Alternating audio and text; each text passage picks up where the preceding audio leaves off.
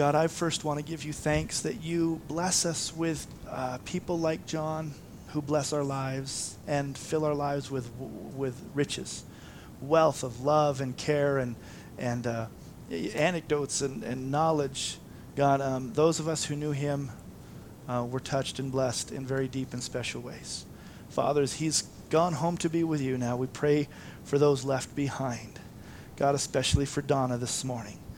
Lord, is. Uh, as her, her age is, is rising and her, and her health isn't good, we just pray that you would strengthen her heart and be with her, God. I pray for Sherry, who's her primary caregiver, that you would just give them both extra strength, Lord. And Father, we know that uh, sometime soon you'll be calling Donna home. Father, and we just say until then, strengthen her, bless her in Jesus' name. Amen. Amen. Amen.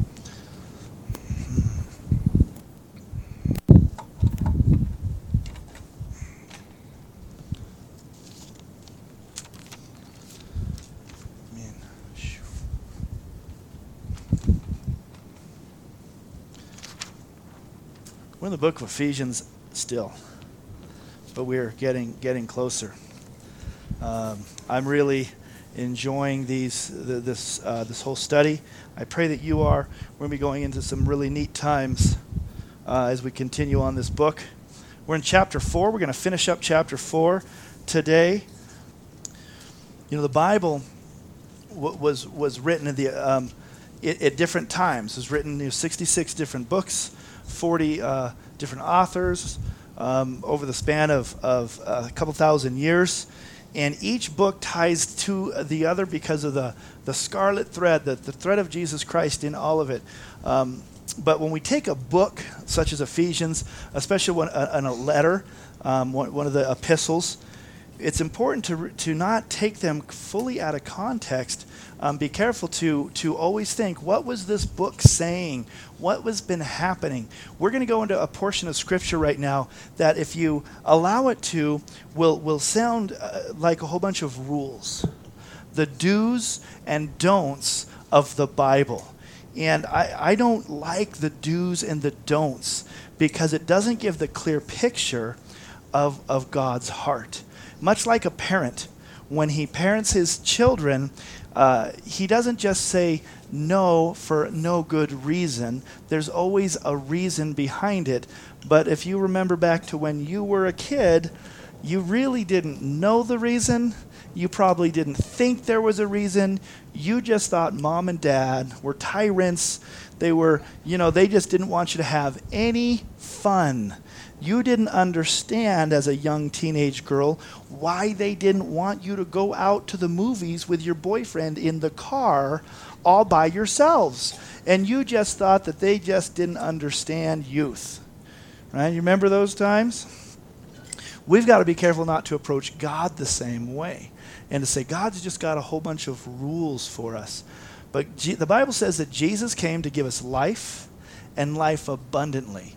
And then God, through an amazing, uh, amazing way, left us the, the Bible. The 66 books that we, that we know as the Bible. Some people say the Bible stands for basic instructions before leaving earth. He brought us the Word of God to help us in this life, to bring life, to give us focus and direction. He did not want us to just look at, look at it as a rule book. In fact, uh, as, as you read the Old Testament and you see all the laws given in, in Exodus and Leviticus and, and all these things, if you were to try to live your life by them, it would absolutely cripple you. You, you couldn't do it. And then you see when Jesus Christ came, he said, I didn't come to abolish the laws, the rules, I came to fulfill them. See, he doesn't want us to just obey some rules. He wants us to have life. In the, in the book of Ephesians, the first three chapters is reminding us of who we are in him. Remember, we, we, we already went through this, but we, I, we need to kind of uh, skim over it again before we continue on today because we, we found out that we were in him that we were adopted that he called us and he and he grafted us in another book says into the, the vine. Um, it said that he who was rich in mercy because of his great love with which he loved us when we were dead in trespasses made us alive together with christ. And it goes on talks about how by grace we're saved. So we have to keep in, in our minds the thinking that this whole book of ephesians is about who god is how much he loves us and who he created us to be and we, as we've gone through, we've gone through a lot of therefores. Remember?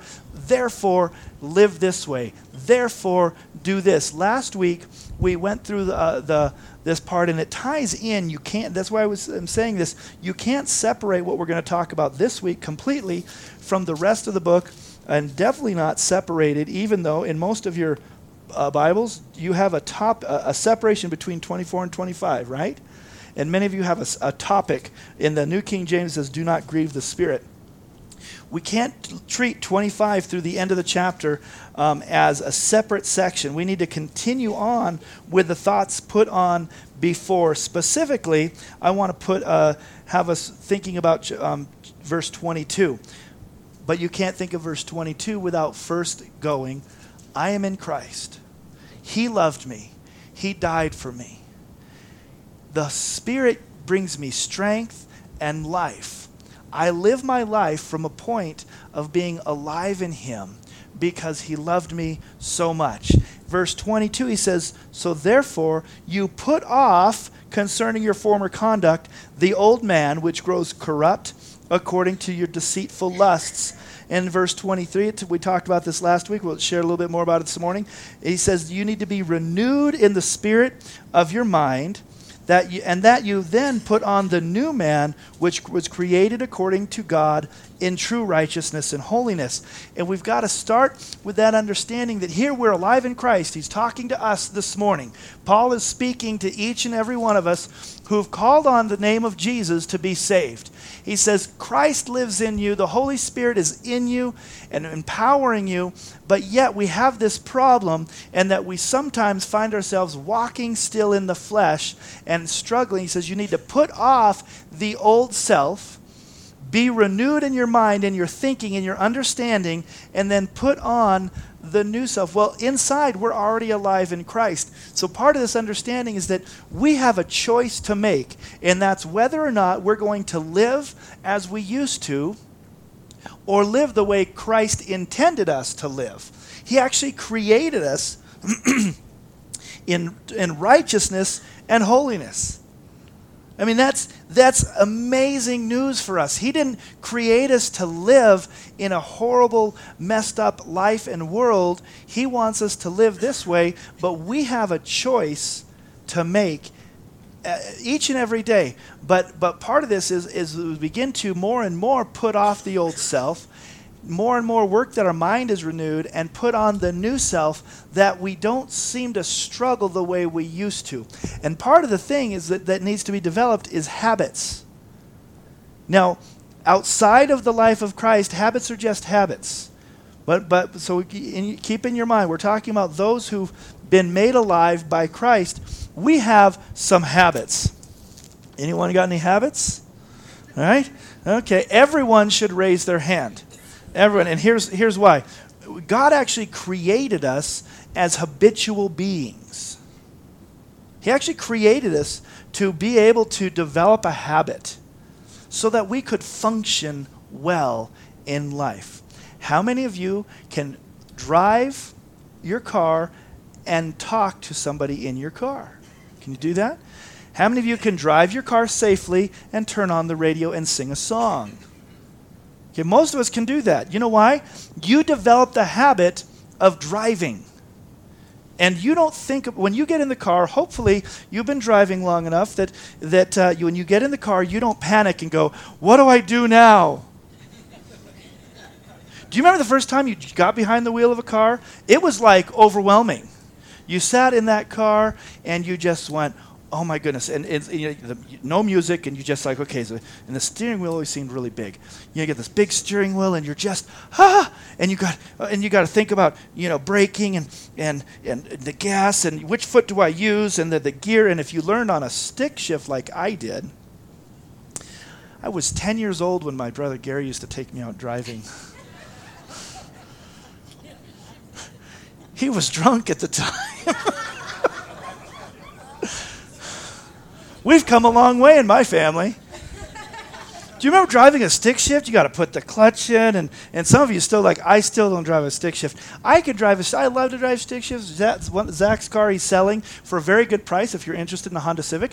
Um, he's selling his, his Honda Civic. It's a stick shift, and I, I like I haven't driven a stick in. One. I just get it. I jump back in there after not driving one for years, and I run race, and it's fun.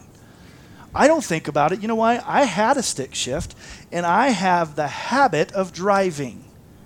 This morning, when you, uh, you, you took a shower, you probably did the same ritual you always do, whatever it is for you. Is it grab the shampoo with the right hand, put it over your left, and do that? Next time you do that, try reaching for the shampoo with your other hand. Ah! You don't know what to do, and then try to squirt that stuff in the wrong. You, you, brush your teeth with your wrong hand. Go try that one. You know, poke your cheek, and you just right? You've developed habits our whole life that have allowed us to live. Here's the problem. Along with learning getting the habit of brushing our teeth and driving and whatever it is, we've picked up some bad habits. We've picked up habits of thinking improperly. Maybe, and we're going to get into these scriptures, we've, we've picked up habits, maybe a physical habits of, of, of doing things that are bad for your body, eating bad food. I'm trying to break that habit. Uh, you picked up habits maybe of smoking or, or, or, or drinking too much alcohol or doing drugs. Those are, those are some bad, bad habits. There are people who have simply habits of just yelling. It's actually a habit. They yell at people. They have to break the habit. See, God created us with the ability to become habitual. The problem is the enemy likes to use that part in us and get us connected in doing things that are bad for us habitually. It's bad for our spirit, it's bad for our physical body. So, so we have to put off the old self and the old ways, and we have to renew our thinking. So, part of thinking is we begin to look at things and we say, God, how is it that you want me to live? We go to His Word, we, we go in prayer, and we find out that He has a desire for us to live a certain way, not so that we just obey the law and obey the rules, but because actually God is smarter than me. Who would have thunk? You know, God actually does know what's right for us and what's healthier for us, and we rebel against that. But we begin to change our, our thinking and our mind. We say, God, I need to renew my mind because I have all these thoughts that these things are good for me. I have all these thoughts that uh, say I should be the boss of my own life, but I'm going to begin to change those and say, You're my king and Lord and need to be the boss of me. Remember that as a little kid? You're not the boss of me. You know, have your older sister or brother watch you? Or were you the older sister or brother and you're like, You're not the boss of me. This is a great place. Of God, you're the boss of me. I'm going to renew my thinking because my thinking is stinking, and I'm going to agree with you, and I'm going to put off my old and put on new. And part of that is, process is in our habits. We have to put off our old habits and put on new habits. And so as we as we move on today into, into verse 25 through the end of the chapter, Paul begins to talk about a few things. And, and actually, I was reading and then I go into five, and there's some more things in five, and we're just going to deal with however much we, we, we get through. But um, a lot of this is, is understanding. So Paul is putting some things that are important that we need to get. And, and, and most of the, the four things here he's going to talk about, he gives us a negative behavior, tells us a positive behavior to replace it, and then gives us kind of a reason um, or a goal for that, for that change. It's not just stop doing this, stop doing this, stop doing this. Verse 25, chapter 4. Therefore, putting away lying let each one of you speak the truth with his neighbor, for we are members of one, one another. First, I love the way it's written here. We should love everything in the Bible, but it says, putting away lying. He's recognizing that as believers, he's talking to Christians, that, that we have probably already been doing this to some degree. Putting away lying. Some of your Bibles say putting away falsehood. You know, the Bible speaks so much of, of living truthful and being truthful with one another. as Christians, we're not supposed to lie. We're not supposed to live falsely and, and be false. We're not supposed to exaggerate our accomplishments. We're not supposed to lie to people and do anything that would cause harm through our lies. Sometimes we justify our lies saying, well, if I told them the truth, I'd just hurt them. And, and really, what we're saying is, I don't want to tell the truth because I don't want to hear what they have to say about it. But, but the Lord wants us to live truthfully. You know, when, when you have a, a, a pattern of, of lying, whether it's exaggerating or bearing a false witness against somebody, you know what? One of the things that can happen in there gossip, false gossip. Gossip's always wrong, but false gossip is part of this living falsely, spreading lies when you have a life and a habit of, of lying and stretching the truth and exaggerating and, and, and telling people negative and, and wrong things about others, uh, people begin to not trust you. And your, your relationships get broken. And you find yourself alone. And, and I know a lot of people who struggle with this uh, to di- different degrees.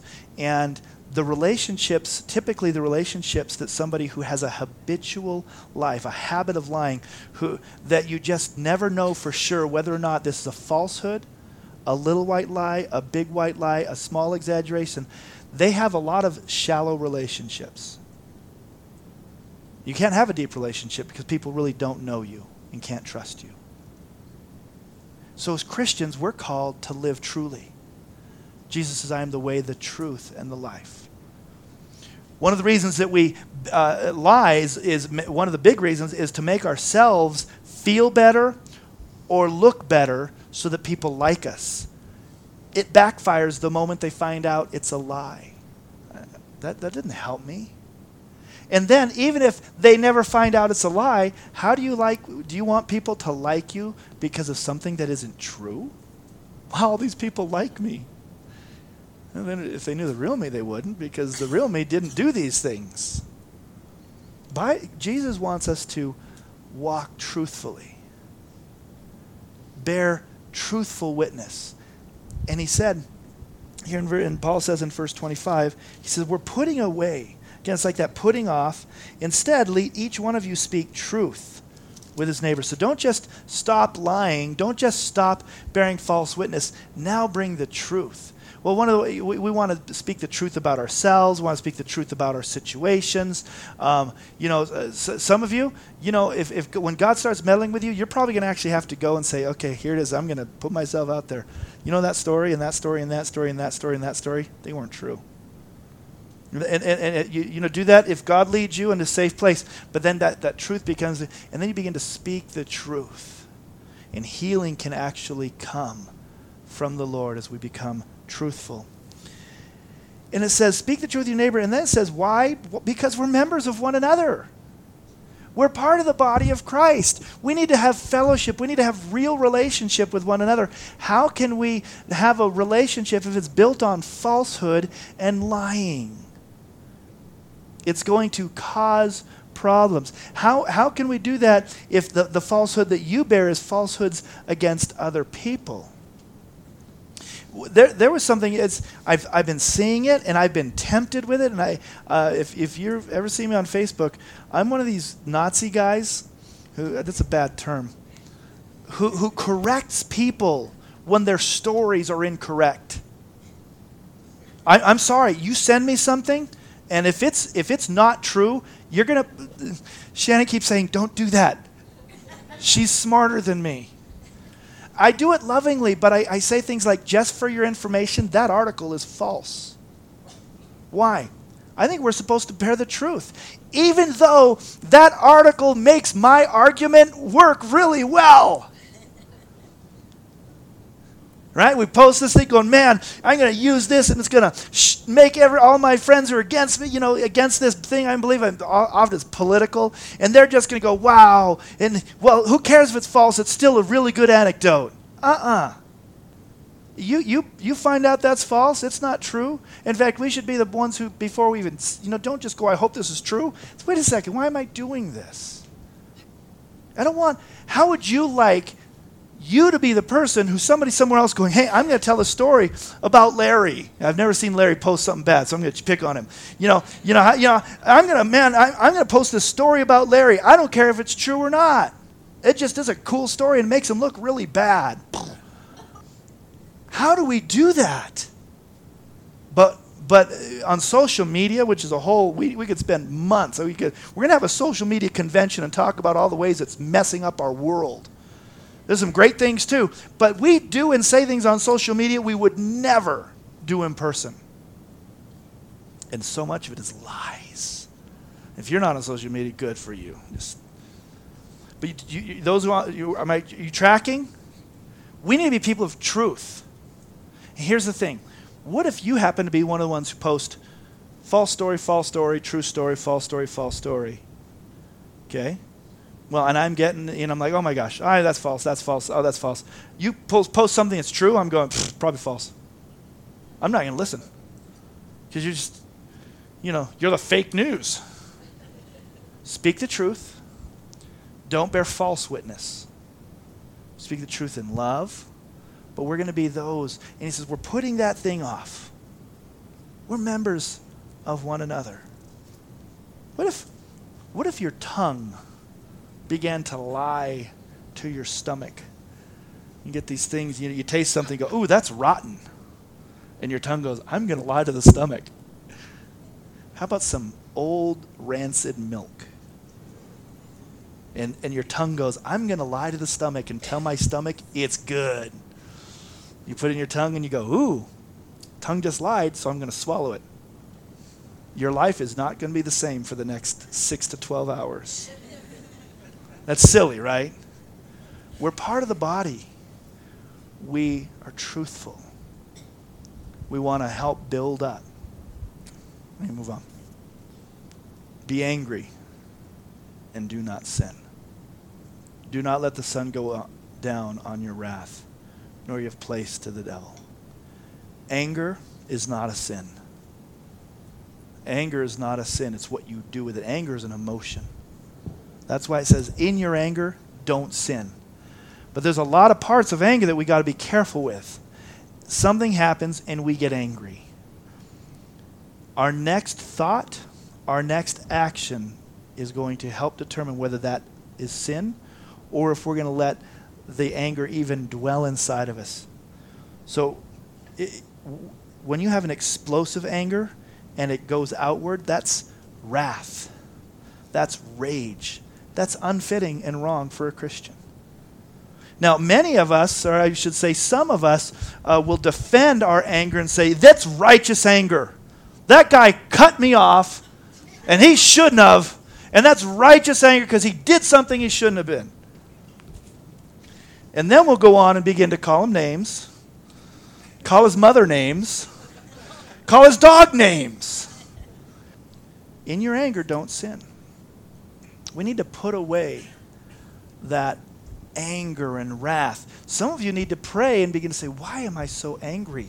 Some of you, have, just by stopping, and I'm not thinking of anyone particular, but in a, in a group this size, there's bound to be a couple of people in here who have some anger problems. It just happens. So, and I don't know who they are because you guys are always on your best behavior with me.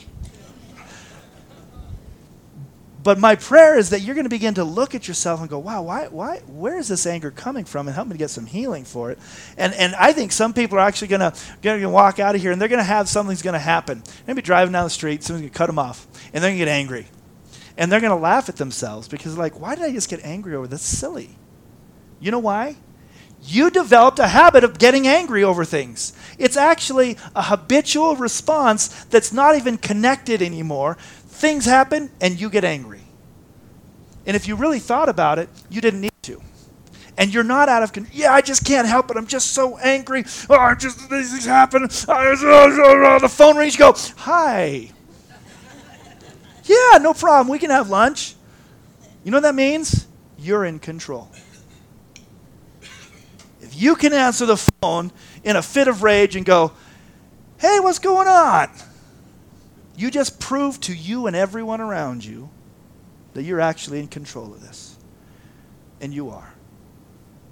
The Holy Spirit is going to help you to get control. And we're going to put away anger and wrath and rage and the things that come from it malice when you say things um, um, that hurt other people's feelings we're going to put that anger aside don't let the sun go down on your wrath we're to there's a that's a helping us to say you know if when anger comes up if you don't deal with it and, and it stays with you and you and you have anger throughout the day i want to just say always but 99.9% of the time i think it's always it's going to turn to bitterness pretty shortly.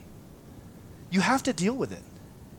You got to deal with it right then you know whether it's like you know what i'm gonna i'm gonna visit this issue and think about whether i have to do a response but you're gonna deal with the anger part and you're gonna put you're gonna push the anger down. And you're gonna say you know i'm, I'm gonna choose not to have a response in this moment.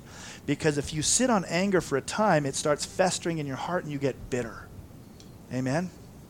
We've been it. We've uh, most of us have done that.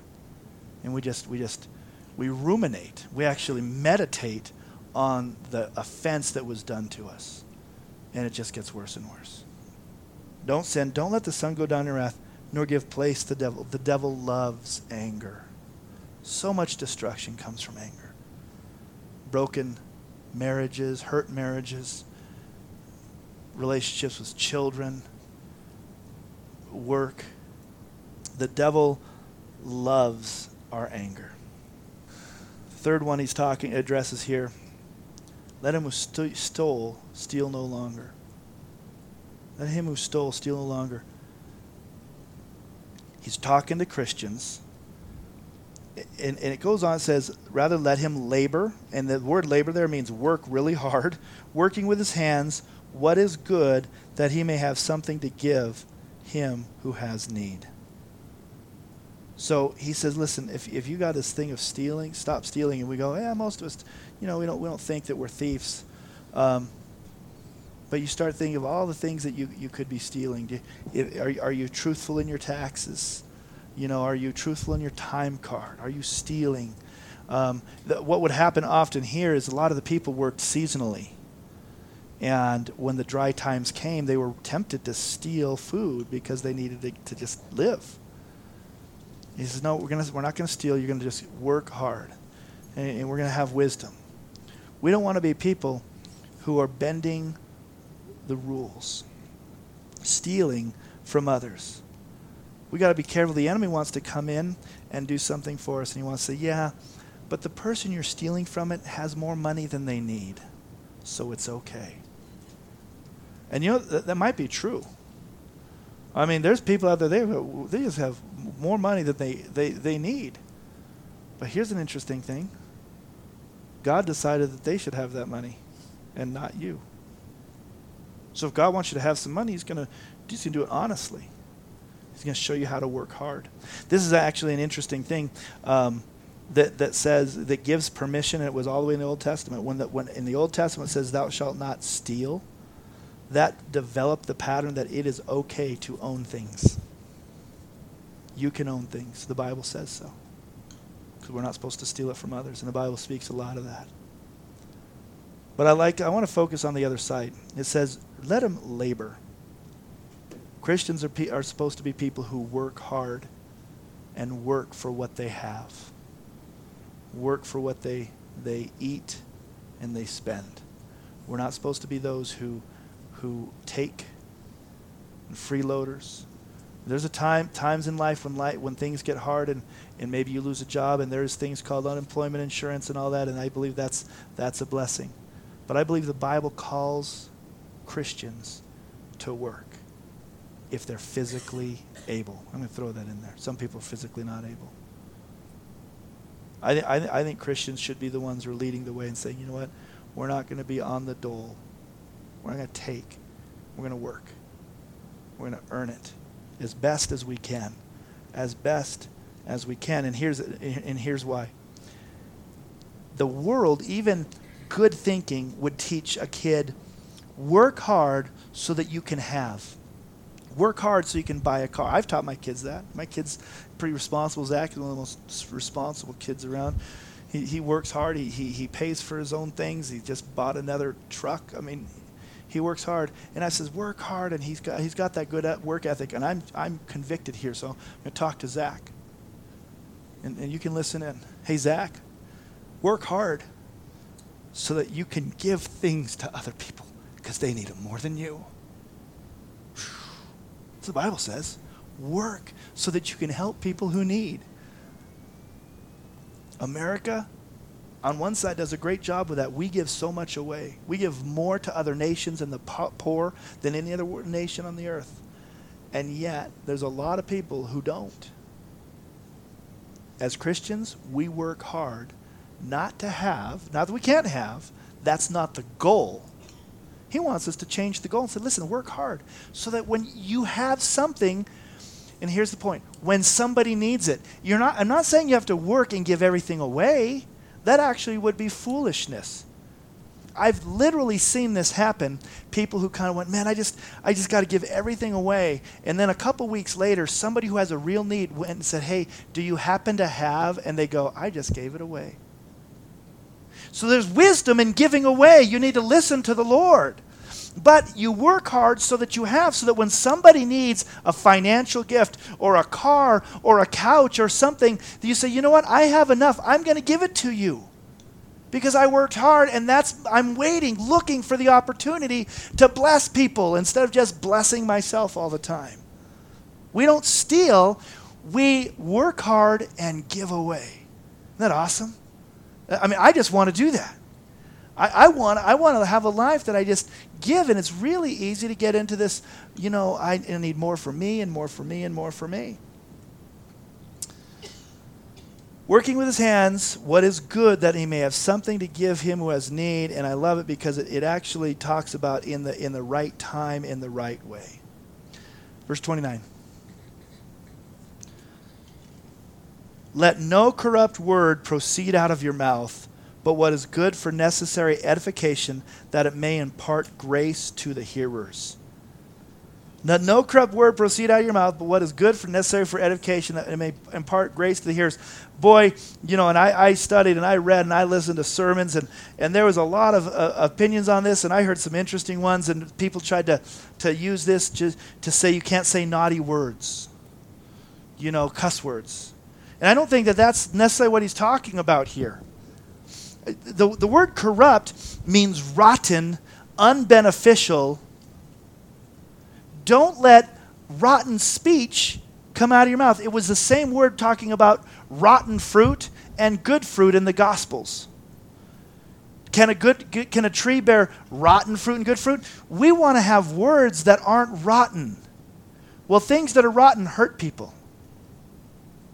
That's what I believe he's talking about. Don't let your speech, the things that you say, be rotten. Don't let them be negative, condemning, condescending. Let your speech not be rotten. Now, I'm, I'm not saying that we should all go around and cuss because that's not what this is talking about. Because often cussing comes also and it hurts people. We should have speech that brings life that doesn't, doesn't bring people down, that doesn't bring our situation down.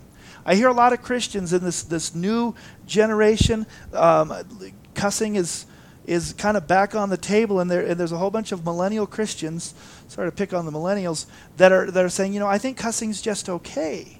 You know, and they're just, it's just a word. It's, it's got, just, you know, it's got some consonants and some vowels, and, and it's just a word. And I think, Maybe. But how does it make people feel when you say it? Well, they just need to get over it. No, that's not what the Bible says. The Bible says if you have an, an, attitude or something that causes somebody else to sin, then you just don't do it. You know, we don't need to have that kind of filthy language around us. But I believe that the point is, is that because he connects it to don't let corrupt words proceed out of your mouth, but what is good for necessary edification. So if the if the positive is say things that are, build people up, then I think the negative is don't say things that don't. You know, we're going to have love for people and, and build them up in faith and, and encourage them. When we have those negative thoughts, we're going to say, you know, I'm, I'm just not going to say this. We, we've heard this before, um, many of us. Um, it's, it's kind of a neat little saying. It says, Before you speak, let your words pass through three gates. At the first gate, ask, ask yourself, Is it true? At the second gate, ask, Is it necessary? And at the third gate, ask, Is it kind? Is what I'm about to say true? Is it necessary? And is it kind? I think those, you know, it's a simple thing. You know, teach our kids and do that. We want to, is, is this true? Is it necessary? Is it kind? It needs to go through all thing. And then an evangelist, uh, British evangelist, Alan Redpath, he put a, um, uh, I think maybe it's called rubric, using the word think, because it says think about it, right? Think about it. This oh, is it true? Is it necessary? Is it kind? So when you get to the kind part, here, you know, he, you can use this think, think, think, think, think. Should I say this? Is it true? Is it helpful? Is it inspiring? Is it necessary? Is it kind? Think. T H I N K. True, helpful, inspiring, necessary, and kind. Christians should be one who, who, when you're around them, you felt encouraged and built up, not put down. And it says, so that it may impart grace to the hearers. That word grace is like a special gift at the right time. When you speak kind and edifying words, building up, it's like a gift that you give to other people, and you have no idea. I hear people sometimes, they just, they go, oh, there was this person at work today, and they were just so nice, and they just said, I, I really hope that you have a, a great day. It looks really busy. You're doing a great job. I've, I've heard from people who says, you know, that was just made my day today. But I, we need to be truthful in those things. We know, we're not just not platitudes and not uh, just saying things, but we need to be truthful. But build people up. And finally, look at this. It says this: Don't grieve the Holy Spirit of God, whom you are sealed. He's talking to Christians, believers. This morning, we have the Holy Spirit. We were sealed. When we are, are mean to others and put them down, when we act out in, in anger, when we lie, when we do these things, we grieve God. It actually breaks his heart. Uh, we have four kids, and, and some of our kids sometimes like to fight with each other. They like to bicker. You know, don't know if they like to, they just do sometimes. And I tell you, the, the little bit of banter, we can handle the banter, but as it starts getting a little bit deeper and a little harsher, my heart breaks. And I just think, why are you hurting your sister? Why are you hurting your brother? Why would you say that to them? As a parent, our hearts really get hurt when our kids are fighting with each other, aren't they, parents? That's how God feels when you're hurting one of his other kids. He loves you and he loves them. Don't grieve the Holy Spirit of God. You were sealed in Him. Go back and realize who we are in Christ. We're awesome. We are made in His image. And finally, in the end of this, this, this part here, it says, So therefore, doesn't say therefore, but this is where we're going to let all bitterness and wrath and anger and clamor and evil speaking be put away from us. We're going to get rid of all malice. Instead, we're going to be kind to one another, tender hearted, forgiving one another, because God in Christ forgave us. And that's how He wants us to be. In your bulletin this morning was this folded half sheet, a continuation of last week and this week. This is things that we put off and things that we put on. For right away, I'm going to say there is 78 things on this. Don't try to start working on them from the top, and when you get to 78, you get raptured and you go home. That's not what this is. I did it all. I'm perfect now. No, this is some things that God is maybe pointing out in your life that you are already struggling with and you know it. And you can probably find them in the list on the left, and there's a scripture that goes with it. And then it says, instead of that, you're going to put that off, and instead you're going to put on this. You, you have la- you don't have you don't have love. You're going to put on love. You read the scripture. Then you got to pray because you can't do this on yourself. Lord, I want to put off my old ways, my old behavior, the old man. I want to change my thinking. I'm going to read the scriptures. I'm going to pray, and I'm going to put on these new habits, these new ways of living. I'm going to think before I respond, and you're going to bring these things to my remembrance because the Holy Spirit is living in me, and I'm going to work on this because I, I just have a critical spirit. And, and, and, and Galatians 5 talks about it. So, what am I going to do instead of being? I'm going to be kind. Oh my gosh, I have to learn to be kind. Some of us, you know, that's going to be really hard to do. You be kind. So, that means next time somebody's doing something you just think is dumb, and you think it's the worst way you've ever done that, and there isn't a, a more stupid way to do that. I'm saying that you ever hear people say, that is the stupidest thing I've ever seen. I think, really? In the whole world of everything you've ever seen, this is the stupidest. That's amazing. Why should you get a prize for being the most stupid person in the world? So we're, last, we're, we're already going, yeah, I say that, or oh yeah, Joe says that. I got to find a Herbert. Is there any Herberts in the house? Herbert says that. They're just, yeah, they do everything wrong. Wait, that's critical. Bible says to put on kindness. I'm going to look for things that are kind and say, you know, when you did that, that was, that was awesome. Hey, I heard that you went and raked so and so's yard. Way to go. We're going to think, we're going to be kind, we're going to put off anger and, and, and bad speech. We're not going to we're going to be Christians who are full of God, who've put off the old man and put on the new. Can I pray for us? God, I thank you that you have so much grace and love for us this morning. God, you've called us along. You've, you, you called us by name. You saw us when we were far off. You, you predestined that we would come to you, God, in salvation. Lord, and we are grateful. Lord, the, the Bible says that you adopted us to be your own, that, that you call us friend and that we are sons of God. We're not servants, but we're sons and daughters of the Most High God. It says that you know every hair on our head. God, I thank you for that. God, I thank you that each of us who've, who've called on you to save our sins, God, was plucked out of death and we've been put on the road of, of righteousness and we're, we're being transformed. God, in today's message, I pray that would encourage us to continue on in the journey. God, that we would realize that there might be some things that you still want us to put off because they're unpleasing to you. They break your heart. But God, you're going to help us to put on and put develop new habits that we will become more and more like you. As the next chapter, the beginning of Ephesians 5 says that we could become uh, imitators of you more and more, that we would act like you and, and, and, and have attitudes that you show us that we could have. Strengthen us by your Holy Spirit because we can't do this without you. God, in all of this, that we would bring glory to you and that we would, our lives would be a witness to others of what you can do in a life. So I pray this for all of us here this morning. In Jesus' name, amen. Amen.